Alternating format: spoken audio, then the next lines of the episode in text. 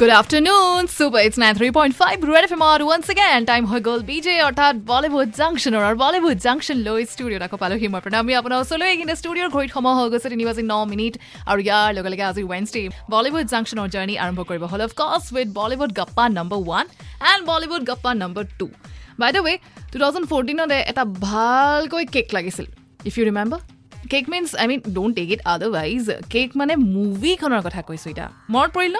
Exactly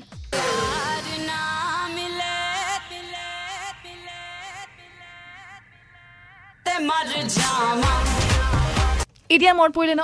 এতিয়া এই cake ফিল্মখনৰে sequel আহিব গৈ আছে য'ত অগেন দ্য ছেইম পেয়াৰিং থাকিব ছলমান খান আৰু Jacqueline Fernandez film maker Sajid নাৰিয়াৱালাই অকণমান ৱৰ্কআউট কৰি আছে ফিল্মখনৰ স্ক্ৰিপ্টখন লৈ পেলাই ডেফিনেটলি সেয়াও হৈ উঠিব অতি সোনকালে। চ' ডেট মিনছ আৰু এখন চিকুৱেল আমি অতি সোনকালে দেখিবলৈ পাম।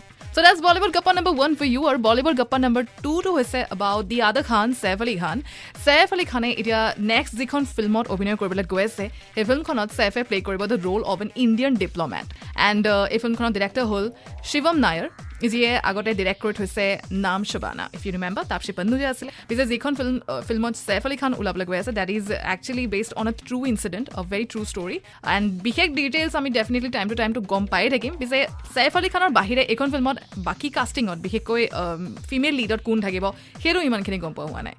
বাট ৰাইট নাও এইখিনিতে শুনোৱা হওক ছুপাৰ হিট ষ্ট্ৰাইক প্ৰথমতে আহি আছে আপোনাৰ কাৰণে। জুনুনিয়াত ফিল্মখনৰ পৰা